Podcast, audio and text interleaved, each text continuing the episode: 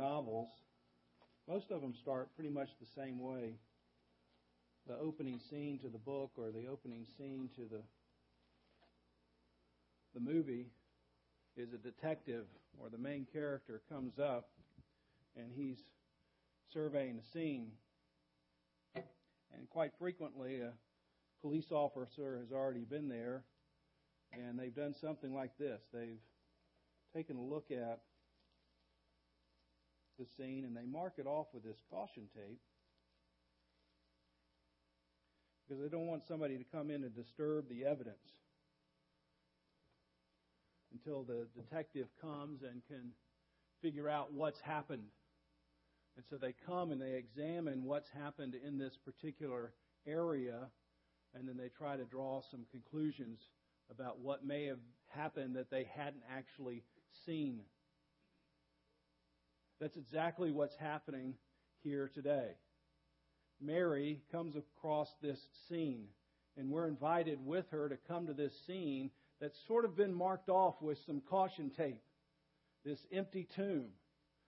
And the reason I think it's helpful to have this caution tape up here is a reminder, because depending on your conclusion of what actually happened at the empty tomb could totally transform your life. So we want to come to this scene with some caution. We want to be good detectives and see if we can see what happened at this scene using Mary's eyes. But there's a great deal of caution in this sermon and in this text, because depending on what you conclude happened at the empty tomb, if a man, a God man, actually broke out of the tomb and is alive and active in this world and in your life, then it's going to make a big, big difference on how you think about your life, how you think about eternity, and how do you think about reality.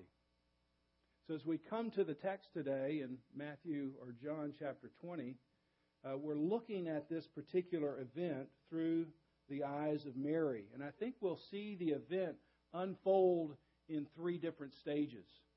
The first stage is Mary has a massive collision at the empty tomb.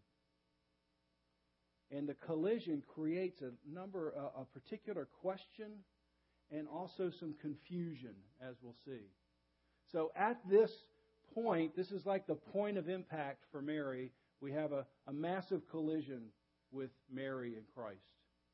The second thing that we have, or the second stage, is there's a moment of clarity, verse sixteen, that she sees something she hadn't seen before. And then verse seventeen, eighteen, and nineteen, uh, there's a commission.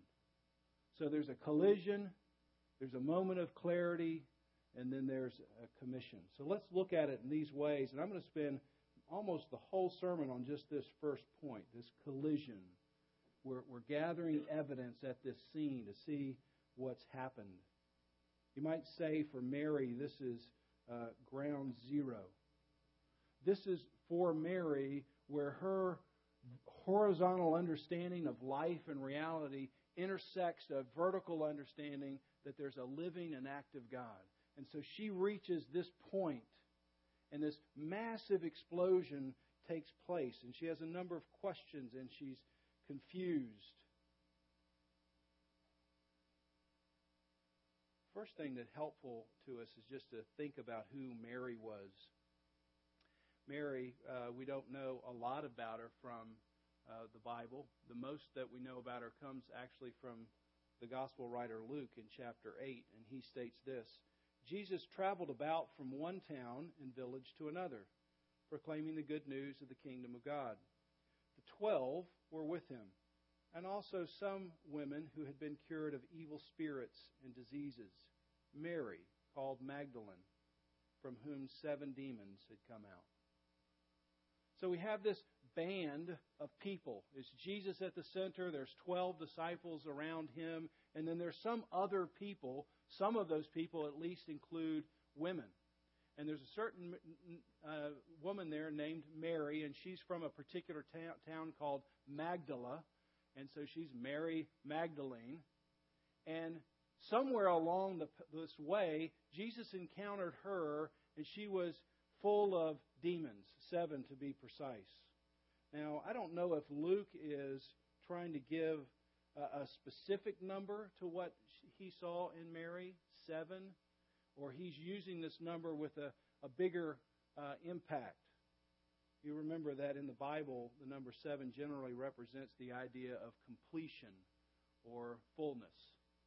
Creation happened in seven days. When Peter came to Jesus, remember he said, "How many times should I forgive my brother?" Seven times.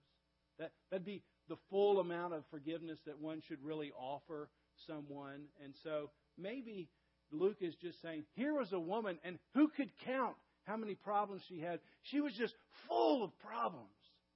She was like a, a mental patient that just gotten cut loose. You you have this picture of Legion in Mark chapter four and chapter five, this, this man who's full of demons. Who knows how many, but he's full of problems, and Mary is full of problems. I don't know if you've met someone that you thought, you know, there's something disturbing about this person. Now, I'm not referring to your spouse at this particular moment, but, you know, you've come across somebody that you thought, this person just isn't right, and maybe I can't quite put my finger on it, but it seems creepy to me. It it feels odd. I, w- I wouldn't trust this person with, with myself or anything else valuable. Well, that's the kind of picture that you have of Mary. And I think it's helpful to have a real clear picture of her, because she gets to be the person who's the first eyewitness to the resurrection. And one of the reasons that's so important is because we live in a day of a lot of skepticism that what really did happen on this scene? Did somebody actually come out of a tomb? Or was it just sort of a feeling or a sensation, or I had a dream? Or or I really realized as, as a disciple, I'd given my life to this person who did get crucified, and now to sort of perpetuate something that has ended, I'll just make up a story and say, well, he actually came out of the tomb. And lots of people believe that and wrestle with that. Now, if it were true that the disciples really knew that Jesus didn't come out of a tomb, and they were just trying to make something up sort of to, to keep their ministry going, and they were making up a story to be sure, the last thing that a first century male would have decided to write down was that the first eyewitness was a lunatic woman. There's no way, if they were just making it up, they would say, okay, now we've got to have somebody who's got credibility. We've got to have somebody who's who's got some weight behind them. So when they're, they're the first witness, who are we going to choose? How about Mary? She's wild. There's no way they would have chosen Mary. They would have chosen themselves. They would have chosen somebody who had some kind of stature.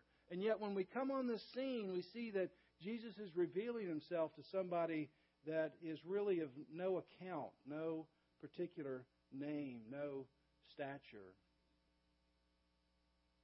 And so nobody would have believed Mary, of course, unless it actually happened. So Mary is the first eyewitness. She's the first evangelist. She's this unusual choice by Jesus. But really, you know, it's not that unusual if you think about it. It seems to me that God, throughout the Bible, and Jesus particularly in the New Testament, he's always choosing people that seem to be unlikely candidates. People that, that don't bring that much to the table with them to be the people who are going to share Christ. And maybe it's somehow the, the more somebody feels like they're bringing to the table that they have to offer, the more that gets in the way. And so Mary comes saying, I really don't have anything. And Jesus says, great, you are a perfect candidate. Because then you're just going to tell what Christ has done to you. You're not going to bring anything in of yourself. It reminds me of this um, quote from the biographer of William Carey. William Carey was is known as the father of modern missions. And he lived in England and he moved to India. And that really created a spur for missions in the eighteen hundreds. And this is what one of his biographers said. William Carey was an impoverished shoemaker, an unlikely candidate for greatness. He was a man, apart from his unqualified commitment to God, no doubt would have lived a very mediocre existence. very mediocre, a shoemaker who wasn't making ends meet, becomes the father of modern missions. A woman who was full of demons, somebody who belonged in some sort of mental ward, she becomes the first eyewitness to the resurrection. The next thing we see in this text, just looking through Mary's eyes, is this great collision creates a question, and it gets asked two different times, once by the angels and then once by Christ. They say this, "Why are you weeping?" And then Jesus adds, "Whom are you seeking?" I don't think it was a question that the angels and Jesus were just sort of slow thinkers. And they're scratching their head going, well, we just can't figure this woman out. I think they knew why she might be weeping. And I think it's a question really to help Mary think. Think, Mary. You're, you're weeping. You're looking. Why are you weeping? What are you looking for? Think. You've been in this band that's been going around with Jesus for it may be a year or two. No doubt you have heard Jesus say something like this. The Son of Man must suffer many things, be rejected by the elders and the chief priests and the teachers of the law, and he must be killed. And on the third day, he will rise again. Mary, think. It's the third day. You're looking for somebody that's dead. Is there any other possibility, Mary? Think. Who are you looking for? Why is it that you're crying? You've come to this scene. Think. Think about what's been said. Think about the other possibilities right here. You see, this horizontal understanding of Mary's life is now in this massive collision with the vertical reality that God has visited the planet. And He has taken our sins and He's broke open out of the tomb. And Mary just couldn't grasp that. And Jesus and the angels are saying, just think, think, Mary. We shouldn't be surprised at this. And I absolutely love the way Jesus approaches Mary, because it's the way He approaches so many of us and so many people in the Bible. You very rarely come across Jesus in the New Testament in a way that seems pushy, in a way that sort of seems Bible thumping, and you've got to get this information. He, he, most of the time, He seems to be coming around somebody, and He's almost always asking questions. What do you think? How do you see things? Just like He does with Mary. It reminds me of Isaiah one eighteen, where God says to the Israelites, "Come, now let us reason together." God comes in and says, okay, let's just reason together. Let's think together. Let's ask some questions and see if we can get to the end here. The rich young ruler comes to Jesus and calls Jesus a good teacher. And then Jesus says, well, why do you call me good? No one is good but God alone. Think. Think, rich young ruler. There's only one good person, and that's God. And you have come and you've looked at me and you say, you're a good teacher. Think. Think, young man. Do you think I'm just a good man, or am I the God man? Caesarea Philippi is a place that where there was a lot of idolatry. Jesus takes His disciples to this city, and He stands up, so to speak, on a stage against all these idols and all these other gods. And then He asks His disciples what? Who do you say that I am? Think, guys. Here's your culture. Here's what everybody's worshiping. Here's what everybody's bowing down to. Now, I'm asking you to bow down to me. Am I just another one of these gods, or am I something totally different? Who do you say that I am? Jesus approaches the man who's been an invalid for thirty-eight years and asks him this question. Terribly insensitive on one level. The man's been lying by a pool for thirty-eight years, and he can't seem to get into this pool to get healed. And what does Jesus say? You want to get well? I mean, you think the man might not have wanted to get well? Or was, was there some bigger question? Think, man. Think. What's your real problem? What's the biggest problem you're dealing with in your life? Is it just that your legs don't work? Or do you have a heart condition that really you need to be baptized in a different way? Think. Do you really want to get well? Jesus stands up at the religious feast. Is anyone thirsty? When John the Baptist sees Jesus, he tells his followers, "Behold, the Lamb of God." And then two of John's disciples follow after Jesus. And Jesus turns and says, "Who are you looking for? Who are you coming after?" John, when Jesus is on trial, we've read about this. He's before Pilate. "Pilate, are you interested in finding out who the real king is?" What question has God dealt you? What, what, where are you in this wrestling match where your view of what happens in this reality is intersect with a living God who is active, and it, it's created sort of like shrapnel, confusion, and questions. And I, and I wonder what question you might have that you're wrestling with. That you might actually be projecting towards God, and He says, "Okay, let's think together. Let's reason together with your question." That's what happened to me in nineteen eighty-six. In nineteen eighty-five, I graduated from Furman University, and nineteen, in the summer of nineteen eighty-six was a collision point.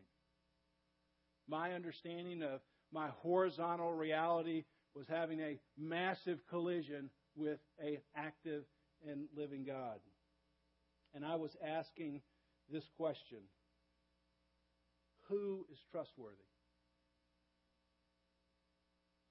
Or what is trustworthy? That's the question.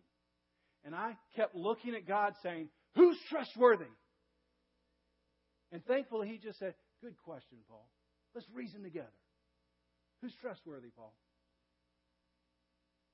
Are you trustworthy, Paul?"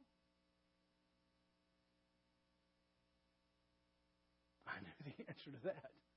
No. I mean, I, I had... a book of failings that I had a lot of empty pages still left to be written on. So I knew I wasn't trustworthy. How about relationships? "Paul, are relationships trustworthy?" And here I am in nineteen eighty-six watching my mother in the last few weeks of her life dying of cancer. And I was saying, well, well she's trustworthy, but this relationship's going to come to a crashing end. And then what am I left with? Well, okay, who's trustworthy? You're not trustworthy. Relationships have an ability just to come to a crashing end or unravel on you. Who else or what else is trustworthy? How about your college education? I mean, you graduated from the finest university, Furman University. I mean, if you can't go to Furman, you end up going to an A C C school. So, I mean, you know, here you are. You've got your degree. You've got it here. Is that trustworthy? Can you put everything into that? And here I am in the summer of nineteen eighty-six. I'm living in a ten-foot-wide mobile home. It's sandwiched between a Green Hess gas station and a country western music bar called the Wagon Wheel.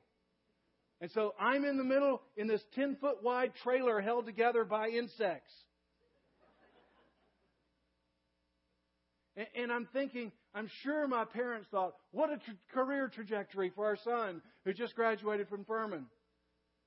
Nancy, who I was dating at that point, I'm sure she was thinking, boy, I have really hitched my wagon to a shooting star. Wow, this is exciting. Is your college education, Paul, is it trustworthy? Is it paying off for you right now? He kept drilling me down. Tell me what you think's going to last forever. Who's going to last forever? Who's going to be there in the end? Who could conquer death? You see, the questions led me to Himself. And He's just leading me down this path to Himself. And I realize there's just nothing else on earth, including myself, that I could really trust. So there had to be something or someone else outside of my reality. And in this little ten-foot wide trailer, a massive collision was taking place between Paul's understanding of what, what's happening on a horizontal level and what's happening with an active and living God intersecting my life. Well, what kind of question is God asking you? Well, what is it you're wrestling with? I mean, if this happens in your life, it's just going to be a massive collision, and there's going to be questions and confusion. And what kind of question are you dealing with? Or maybe what kind of question are you putting at bay? You're saying, I just don't want to try to answer or figure out that question. Well, the collision causes a question. It causes some confusion.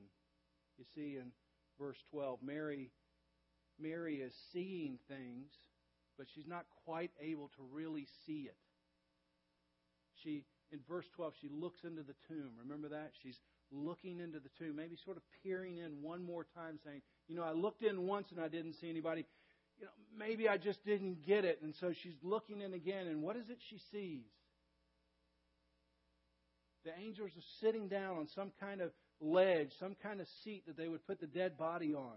And there's an angel at one end of the seat, and there's an angel at the other end of the seat. And in between is what? The burial cloth, the bloody burial cloth of Jesus. And she's looking in, and then she doesn't see it. What, what, what is she meant to see right here? Think. She looks into this tomb, and what does she see? She sees a seat. And in each end of a seat is an angel. And on the seat is a bloody cloth. What is it she's supposed to be seeing? The mercy seat. In the Old Testament, you know this, Exodus chapter twenty-five. Make an atonement cover of pure gold. Make two cherubim out of hammered gold at the ends of the cover. These two cherubim, these angels that are pointing in towards this seat. The cherubim are have their wings spread upward, overshadowing, overshadowing the cover with them. The cherubim are to face each other, looking towards each other, and place the cover on top of the ark and put it in, put in the ark of the testimony, which I will give you. And then this is what God says, there at that seat, that's where I'm going to meet with you. You see what Mary is supposed to see? Mary, this is where I'm going to meet with you. If anybody wants to meet with God, this is the place, this empty tomb. And remember in Leviticus chapter sixteen, this is what's supposed to happen once a year when the high priest goes in to where this Ark of the Covenant is. Aaron, the high priest, shall slaughter the goat for the sin offering for the people and take its blood behind the curtain. He shall sprinkle on it, the, on the atonement cover, and in front of it. And with this blood he will make atonement for the whole, most holy place because of the uncleanness and rebellion of the Israelites, whatever their sins have been. So the high priest enters in. He spreads blood, not his own, the, the blood of a goat. He spreads it on the seat. And he comes out and he tells the people, whatever your sins have been, they've been atoned for. Mary, you see, look, open your eyes. What are you, what are you supposed to be seeing here? Whose blood now is on this seat? Whatever your sins, Mary, now forever and eternally have been atoned for. And yet Mary, she looks at this and she, she can't see it. So she's weeping instead of rejoicing. Why, why are you weeping, Mary? I mean, if you could just see, you wouldn't be weeping. You'd be rejoicing. And then secondly, in her confusion, she looks at Jesus and what? What happens? She supposes that he's a gardener. I don't know if you know of this uh, famous preacher from the nineteenth century. His name is Charles Spurgeon. But Spurgeon would take a phrase and he'd create a whole long sermon about one phrase. And so he did a sermon called Supposing That He Was a Gardener. fifteen pages long. I read it this week. One phrase. And I can tell you when you got finished with the sermon, you knew exactly what the sermon was about. That Mary supposed that Jesus was a gardener. And he just went on and on about this. And this was the opening part of this sermon. We will once follow a saint, this is Mary, we will once follow a saint in her mistaken track, and yet we shall find ourselves going the right way. The image, the image of him being a gardener is far from being unnatural and pregnant with useful teaching. A couple of points that he makes. What was the job of the first Adam? To be a gardener. To, to take care of the gardener. He was to work and take care of the garden in Genesis chapter two. Adam was a kind of a gardener who began in a garden and yet brought forth death. And he ended in a graveyard.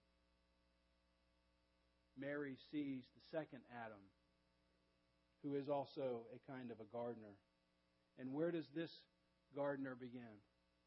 He begins in a graveyard. And what does he bring forth? Life. He's, he's turning it all around. All the things that the first Adam had, had messed up, he's coming in and saying, I'm going to start at the lowest point and I'm going to bring out life. The first Adam allowed a serpent into the garden. Why didn't he just cut his head off right at that point? But what does he do? He allows the serpent to have a chat with his wife. The second Adam, what does the second Adam do? It says in Genesis, he crushes his head. He crushes his head on the cross. So Mary wasn't that far off supposing that Jesus was a gardener, but she just couldn't see it. She, she just couldn't see the reality of what was happening at the scene. She comes across the scene and she steps across the tape, and yet she's just not quite able to see it for herself. And so in verse sixteen, there's a point of clarity. And the point of clarity is when Jesus looks at Mary and says her name. Mary.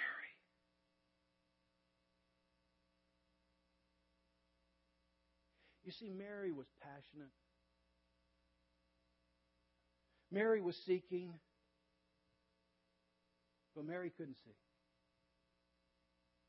No matter how passionate you are, no matter how seeking you are, you can't see until God does something first. Ephesians two, eight, and nine. For it is by grace you have been saved. It is not of yourself. It's a gift of God so that nobody can boast. Mary's not going to go back and say, I got it. I figured it out. Come and see. It's like a puzzle. See if you can figure it out. No, Mary got figured out. Jesus came into Mary's life and said, Mary, I'm figuring you out. I found you. And she's going, yes, I see it. Thank you for calling my name. Jesus Christ in nineteen eighty-six said, Paul. Now, not quite like this. You know, if you're a Southern Baptist, you really like Mary. I was an old Southern Baptist, so I can say this. Because you, if you had a, if you had Mary's testimony, what would Mary say? Early in the morning, on a Sunday, I met the Lord. It was unmistakable. I gave my life to Christ. And you go, amen, love that testimony. But that doesn't happen to most people, does it? Because the reason we backed up and read chapter nineteen of Nicodemus, where's the first time Nicodemus encounters Jesus?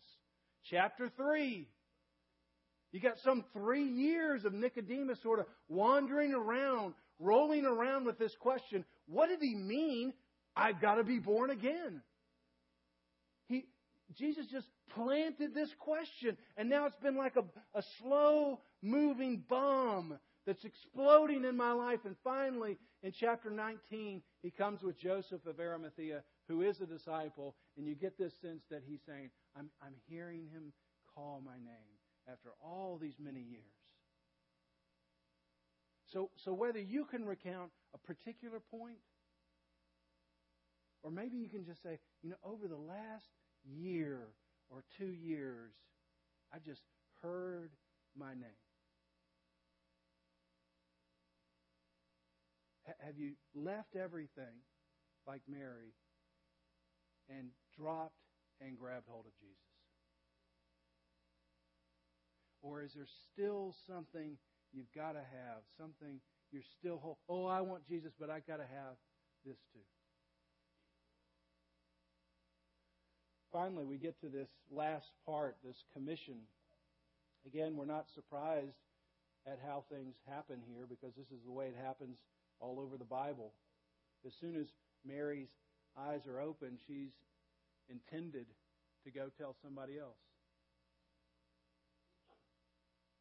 Matthew twenty-eight is the Great Commission for the disciples. Mark chapter five, remember the demoniac?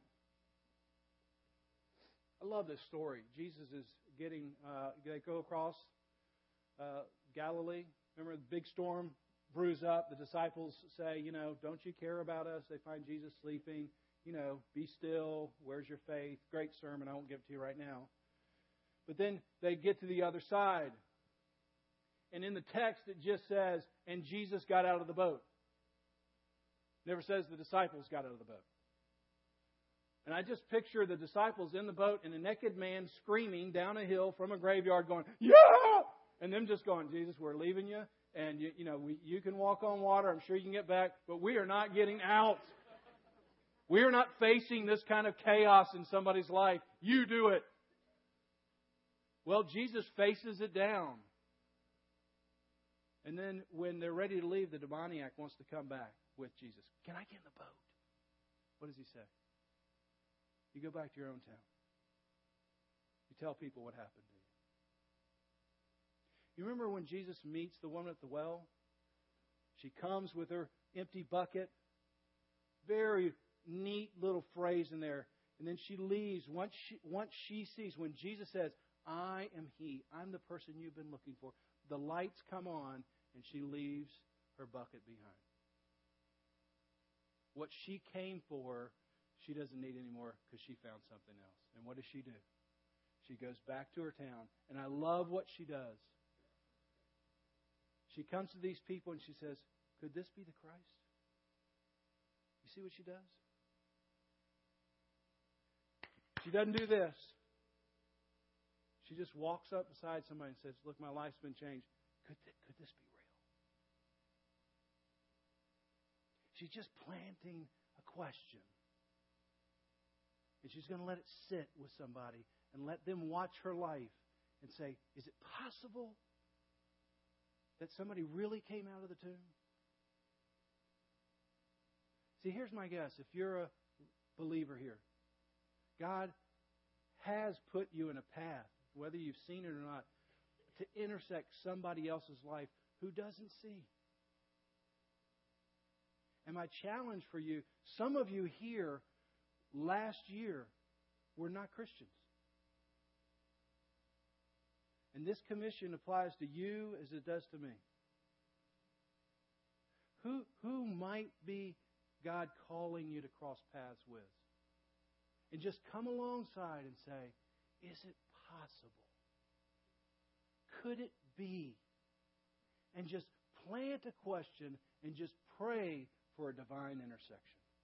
That's all you can do. You can't make it happen. You just walk alongside people and you say, is it possible? What are your questions? Let's see if we can reason together. Some of you have people that you could think of right now, and just for some reason you've been too afraid to say it. I, I urge you, I challenge you, don't let those opportunities go by. Sit down, try to reason together. If the person just wants to walk away, then they walk away. When Mary came back to the disciples, what did the disciples first say? You're crazy. You're a lunatic. You're acting like you used to act way back then. And what did she say? Hey, come and see. Come and see for yourself. Let's pray together. Jesus, we've stepped.